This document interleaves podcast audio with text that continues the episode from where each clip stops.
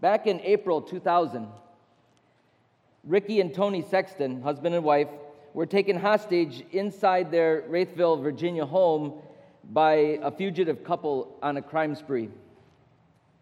Tony had gone out to take her poodle outside to water it, and, um, and while she was out there, this car comes careening into their driveway. It was Dennis Lewis and Angela Tanner. He was 37, she's 20 at this time. They jumped out of the car with pistols in their hands and yelled at her, said, Get into the house right now. So they took her in the house. Ricky and Tony were held captive there. Inside the home, though, this hostage experience was turned into an opportunity to demonstrate Christian love. The Sextons listened to their captors as they shared their troubles. They fed them, they showed them gospel videos, they read to them from the Bible, and they prayed and cried with them. Later on, as the, as the police came, negotiators, they all surrounded the house, and Ricky Sexton, the owner of the house, refused to be his, for his own release because Dennis and, and um, Angela said, you know what, the only way this is going to end is if we kill ourselves. He said, No, I'm not going to allow that to happen. I'm staying here with you. Before surrendering to the police, Angela Tanner, she left $135 in a note for the Sextons, which read like this Thank you for your hospitality. We really appreciate it. I hope he gets better, referring to Dennis. Wish all luck and love. Please accept this. It is really all that we have to offer. Love, Angela and Dennis. What a time that was. I mean, it's just a, a huge reminder that we never forget the disarming power of Christian love. And that's what we're going to talk about. Today, we're going to, I'm just going to follow up with what PT started last week. And, um, and this is the end of chapter 5. If you grab your Bibles, we're going to, this is the last of the You Have Heard It Said. And then next week, we'll start into chapter 6. So Matthew chapter 5, the last paragraph there, starting in verse 43. It says, You have heard that it was said, You shall love your neighbor and hate your enemy. But I say to you, love your enemy and pray for those who persecute you. So you may be sons of your Father who is in heaven. For he makes his sun to shine to rise on the evil and on the good, and rain sends rain on the just and the unjust. For if you love those who love you, what reward do you have? Do not even the tax collectors do the same? And if you greet only your brothers, what more are you doing than others? Do not even the Gentiles do the same? You therefore must be perfect as your heavenly Father is perfect. So we're going to look at this tear this apart, and it ends up being three points, uh, as any good uh, preacher would have. But number one is the history. What is, what is he talking about in these verses? I, you've heard it said, you heard that it was said, is the opening line there. And I've always been interested, you know, what, this is interesting because he said that how many times throughout this, these, these series? You have heard that it was said. It's interesting because he didn't say, you know, or you understand, or it is written. He didn't say any of that. He said, You've heard that it was said. So that means to me, as I, as I examine the scriptures, that this is really not a scriptural principle that Jesus endorsed to love your uh, neighbors but hate your enemies. It's been made up by man. So he says, You shall love your neighbor and hate your enemy. Has anyone ever read that in the Bible? I've read through the Bible a few times, and uh, I've never heard that scripture referenced in the Bible. I've never seen those words that would indicate that we need to hate our enemies. To the contrary. So, where did this thought come from? Where did they get this idea? And so I was reading through a bunch of commentaries this week to try to get a, a glimpse of where this actually started. And there is no definite time period. No one could ever pinpoint a time that this started.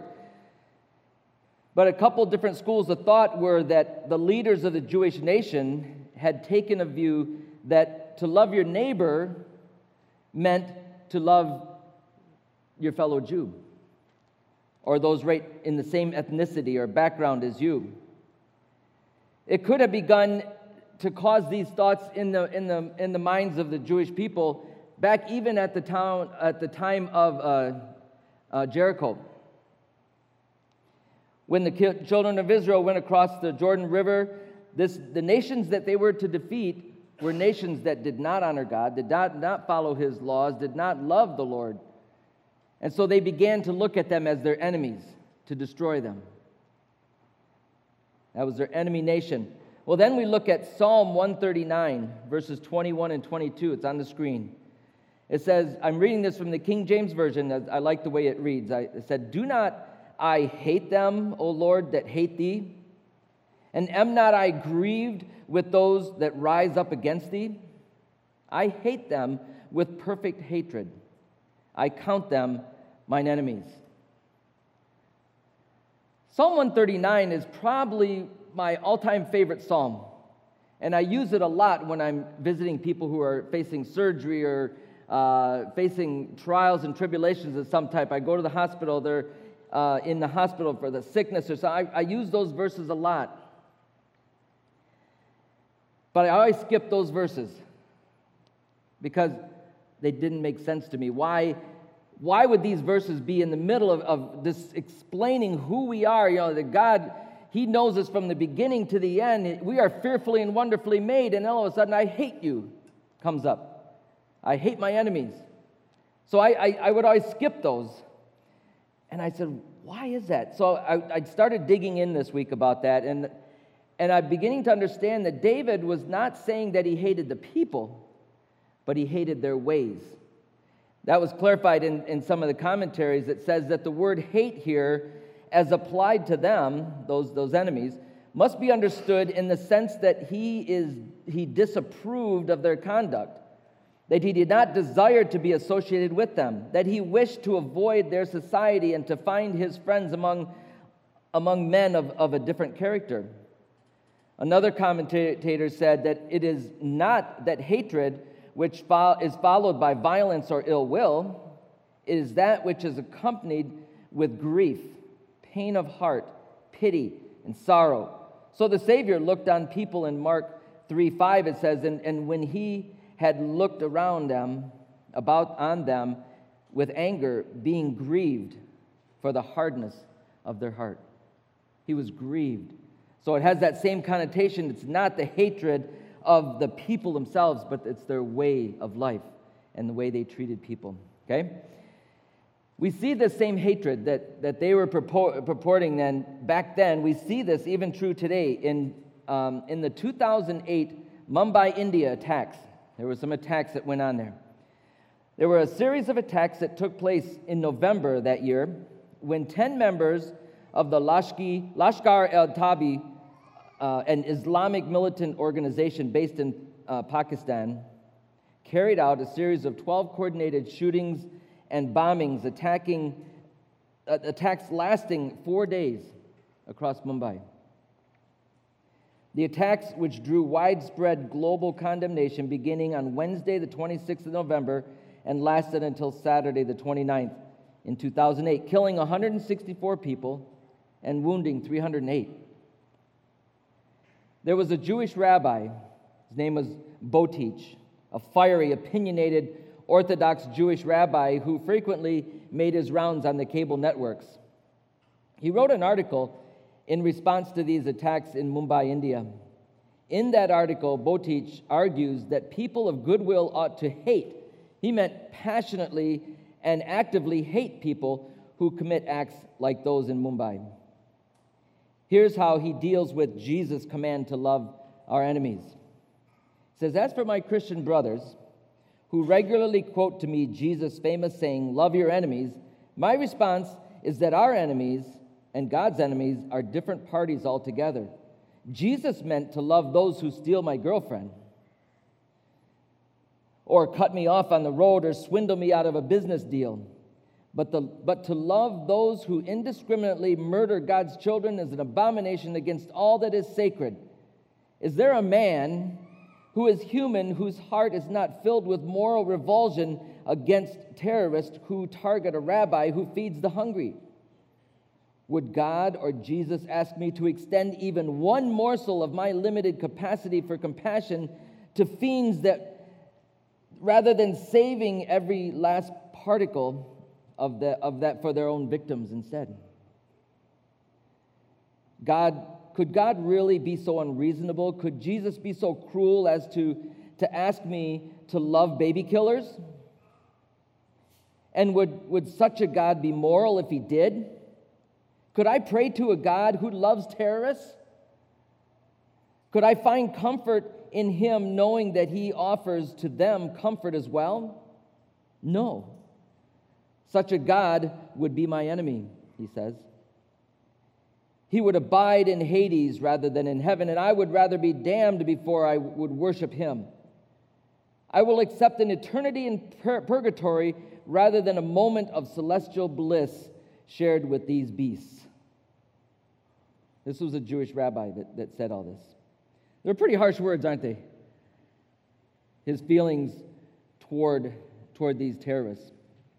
But this really lines up with what we're reading in today's scripture how that they, they, they love their neighbors but hated their enemies. This is, what, this is what's revealed right here in this, in this article. But we're going to see how Jesus would handle this situation and others like that in a godly way. And we'll come back to that in just a few minutes. But I don't know about you, but if, if I were Ricky and Tony, and Dennis and Angela came in busting into my house, what would your first response be? Where is my gun? Or where can I escape? How can I escape out of this situation? That's what we're taught.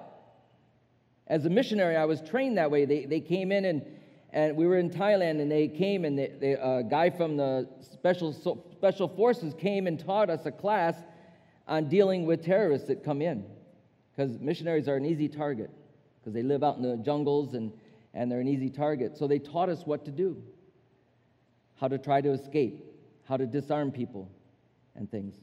So that would have been my first response. But what Ricky and Tony did, it doesn't make sense.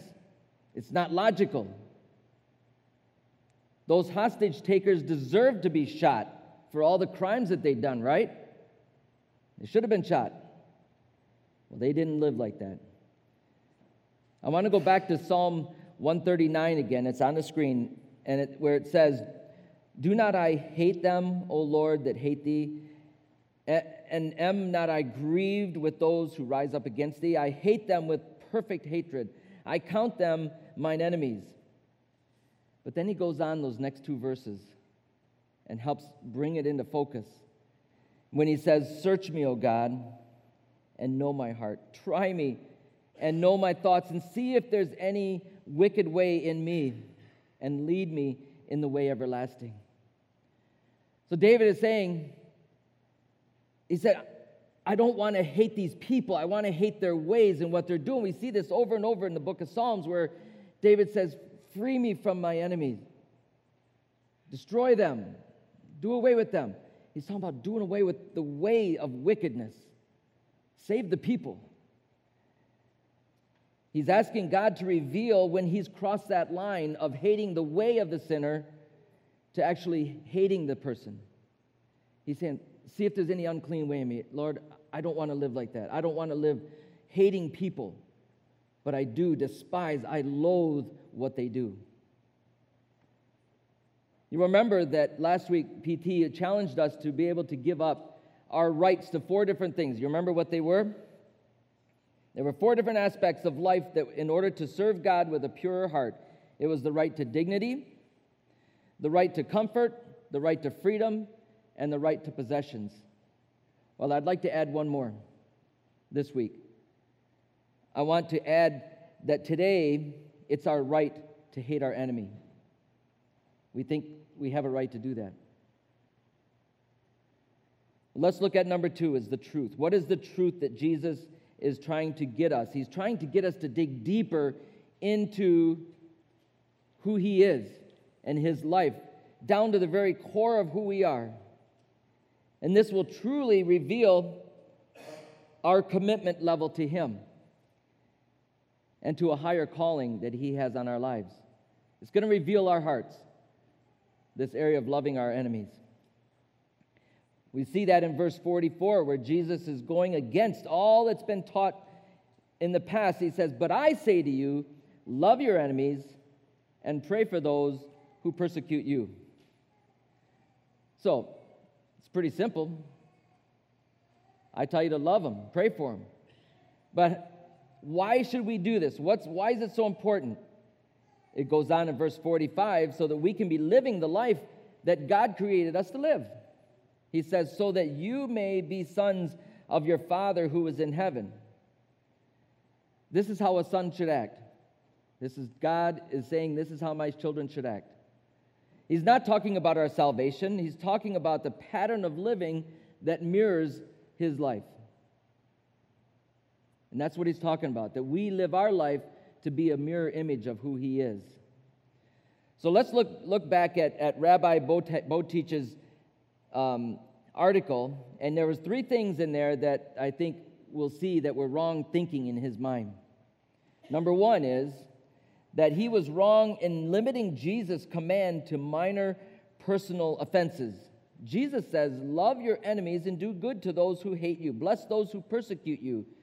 Persecution isn't just stealing my girlfriend or cutting me off on the road, right?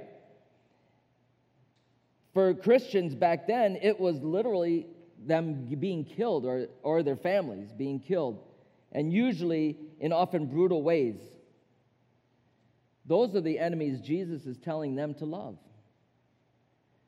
Not someone who cuts you off in traffic. Isn't, when you, when you, when you think about what Boteach was saying there, he's saying exactly what Jesus is calling us to reject. He's saying that. You've heard it said that you shall love your neighbor but hate your enemy. That's what he was living. But Jesus goes on and says, But I say to you.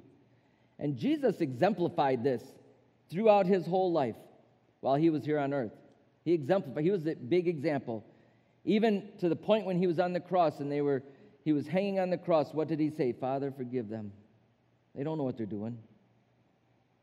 He loved them still, the ones that put the nails in his hands and hung him there.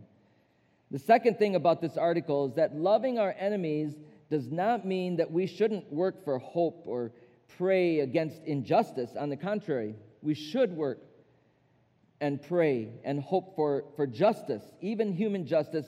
And that's why, that's why we began RHM, because we see what's going on around the world. And so we started RHM to stand up for people who were being um, abused and, and, and, and killed for things that are going on. Of course, the thing, the hope that I want us to remember is that there is coming a day when all this will end. God's going to return, everything will be put back in right order. But until that day comes, Romans 13, if you read Romans 13, it gives the state the power of the sword. That is, that they have the right and authority to execute judgment and if necessary, by executing those who commit the most heinous crimes. There's, a, there's an important distinction PT brought out last week, a big distinction between uh, enacting justice by an individual, which is vengeful and wrong, versus the courts and the law enacting justice by the state, which is just and right. We learned that last week. An eye for an eye and a tooth for a tooth, he said. And it's the responsibility of the law and the court system to exact that punishment, not ours, on those who commit these heinous crimes. Point number three about this article is that, that where our verses today come into play. The word tells us that God makes the sun shine and causes the rain to fall on the just and the unjust. He loves people. God loves all people and he's not willing that any should perish, but that all should come to repentance and, and salvation through Christ. We know they're not, Scripture is very clear in that, but He makes it available for them. So, a God who loves everyone tells us to love even those who would be our persecutors, that we should pray for them that, that, will, that they will come to know the Savior, but also that justice will be exacted according to God's plan, and that the criminal would be caught and tried. Need to pray for justice. Now, this is, we, we tend to get ourselves thinking that, that those people are really bad because they do these kind of things. Those people are the much worse than we are, but it's not true. It's only by the grace of God that we are what we are today. If it wasn't for God's grace, where would you be? I could tell stories. We must stop being self righteous because how many of us truly deserve God's forgiveness? That we've been good enough that, that we deserve it? Or is it that, that we marvel in His grace that He would save someone like me? Someone who has done a lot of heinous things growing up. Someone who's not followed God, rebelled against God. We have a tendency to compare ourselves with those that are worse than us, not by those who are living an exemplary Christian life, because it makes us look better. I'm better than they are. I'm not so bad. But when we do that, we look pretty good to ourselves. But remembering back over the past months, the messages that we've been sharing through the, through the Sermon on the Mount, we'll see that we really aren't any better than, than those, those sinners because we've all fallen short of the glory of God. This is where Rabbi Boteach was, was coming up wrong because we're, we're no better than them. We're no better than these heathens. So let's go back to our text. And point number three is our response, the response to, to, to what Jesus is challenging us. In verse 46 and 47, it says, If you love those that love you, what reward do you have? Do not even tax collectors do the same? If you greet only your brothers, what more are you doing than others? Do not even the Gentiles do the same? So, so it is easy Think about it for a second. It is pretty easy to love those that, that we get along with, right? That think like we do, that have the same standard of living that we do, that have um, the values like we do. But we're to love those that think differently, that are different. That's another story. For a rich person to love a poor person is very difficult. It's just vice versa. There's for a poor person to really respect a rich person because they look at them and saying, wow, they've got all this money and they're not sharing it with me. They're selfish. So there's that divide. Well, what about someone from another culture? What about someone from a different religion? What about someone who hates you and would rather kill you than allow you to live as an infidel? How can we love them? He calls us to love them. What does that look like? Watchman Nee tells about a, a, Chinese Christian who owned a rice paddy. Um, next to the one who owned the next paddy over was a, a communist man. The Christian irrigated his paddy by pumping water out of the canal using one of these, uh, it looks like a stationary bike, and it pumps the water up out of the canal and dumps it into his paddy field. If you've seen paddy fields, then you understand what that is. Because the streams are down here and the paddy fields are up here, and they have to they have tiers and they run down. So he would go up the top, and then it would run. Water would run down. Well, every t- every day when he got done, he would leave. His plant, his rice was growing. The communist man would come and pull the boards out that are that block the water from going down, and then all the water would drain into his field and then he would put the boards back and go home, and his, water, his fields were watered.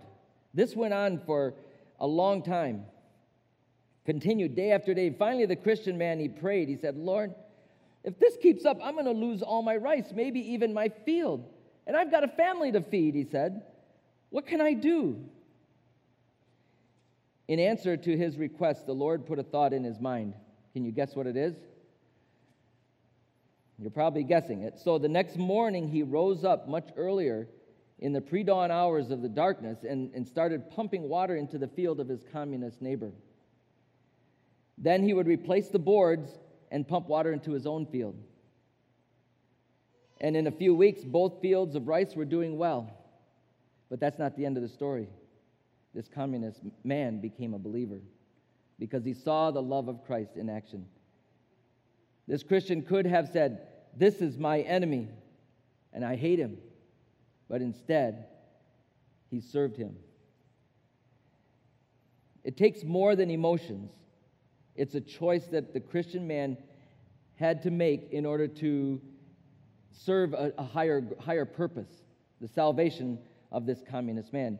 David Powlison, in his book uh, called Good and Angry, he wrote this Love for someone who wrongs you does not mean working up feelings of affection, attraction, or attachment. It means a policy of doing tangible good.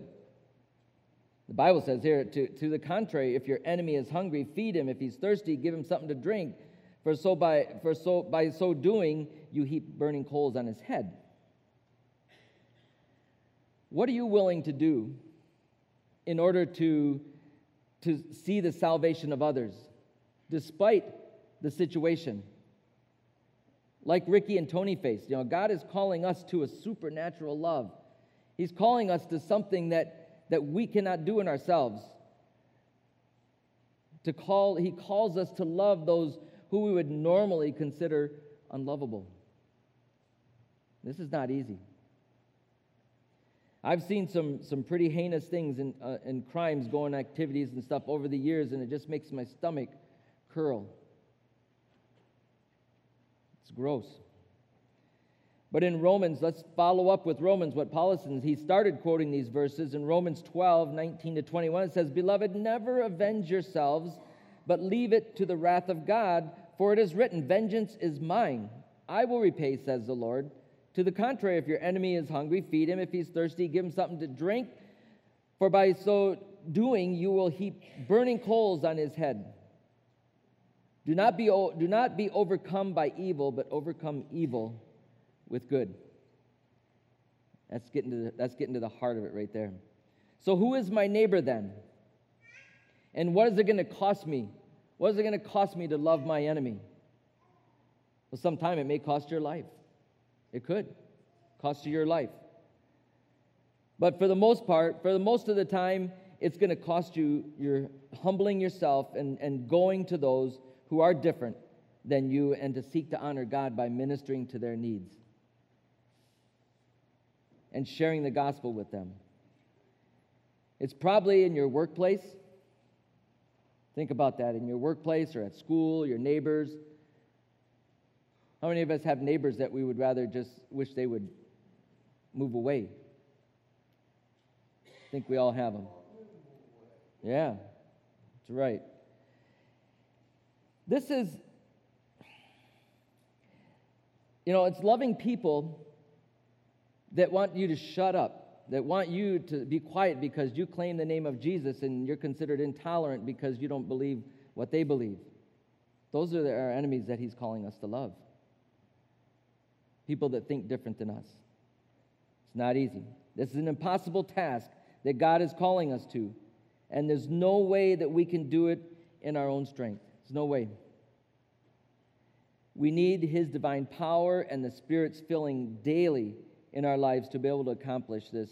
And that's why Jesus said in that next, that last verse, He says, You therefore must be perfect as your heavenly Father is perfect.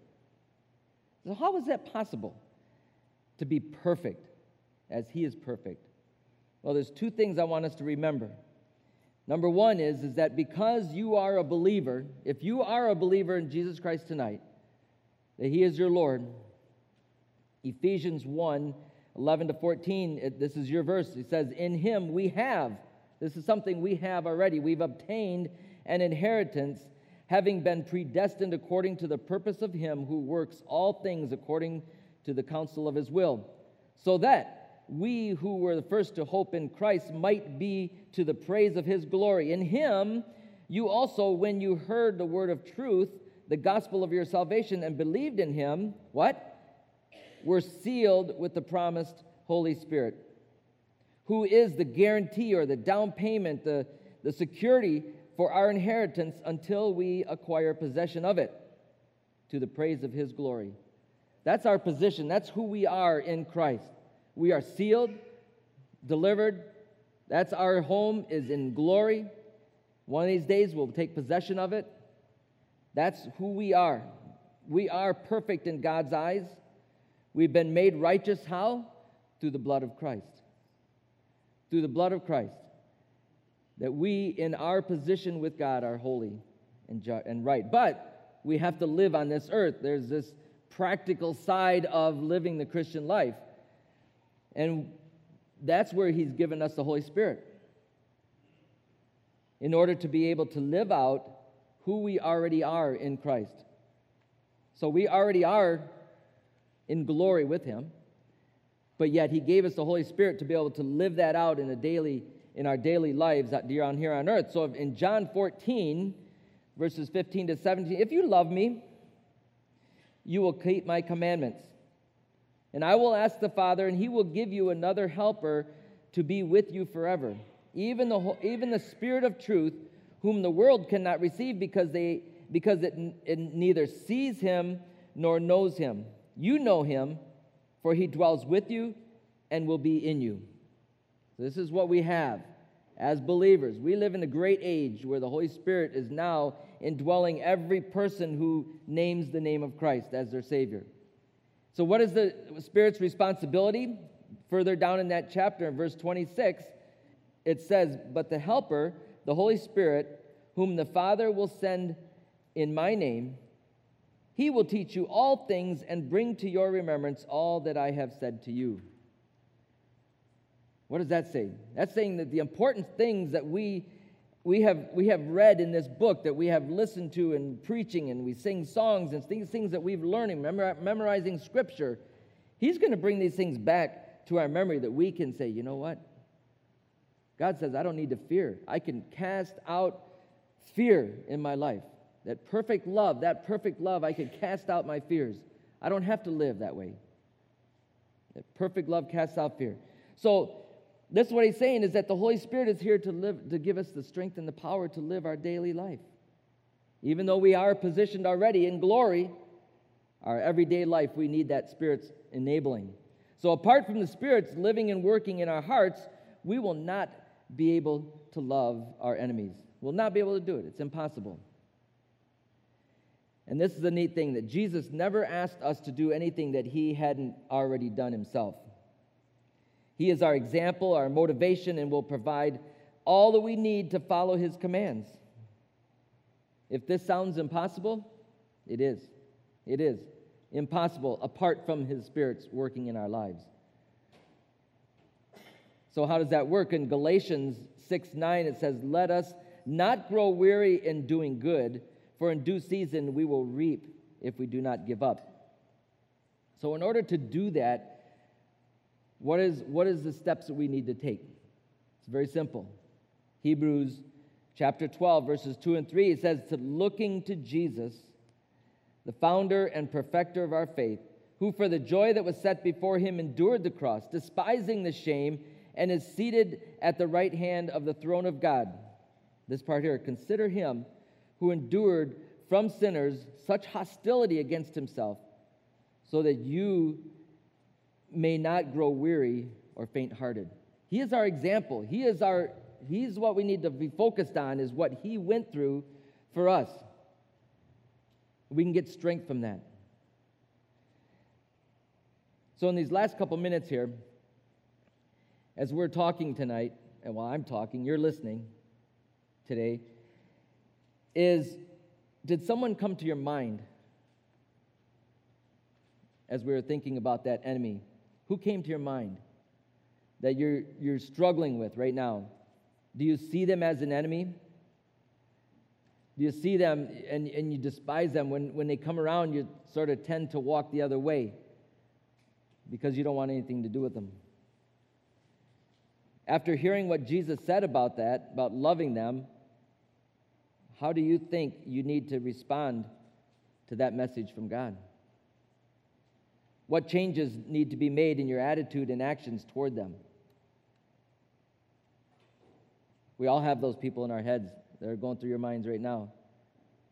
I hope it's not the person sitting next to you. That was a joke. All right. So, how do we start? What does that look like? We start by praying for them. Start by praying for them and saying, God, you know what? I'm struggling loving this person. I would rather they die than to talk to them. Begin praying for them and then letting God say, take you step by step in breaking down those barriers and beginning to love them. And that's what he asks us to do. I had a, a boss that I worked with, that I worked for in, um, in Ohio, in Michigan. He, he moved, and then I, he asked me to come down to his new place. When it was just him and I in a situation, there was nobody else around, he, would, he treated me like a friend. I came over, I helped him clean up after his basement flooded. Um, he had some painting that needed to be done. I came over and helped him. But in a situation where he was among his peers or his superiors, he wouldn't even say hi to me. He wouldn't even say hi. I thought, man, after all I've done for you, why, why are you treating me like this? And, and I found myself becoming bitter toward him. And I had to pray that guy. I said, you know what? I don't like feeling like this. This is the guy that's hired me. He's paying my wages and and making sure I have a good job, but yet he's treating me like this. I don't like it.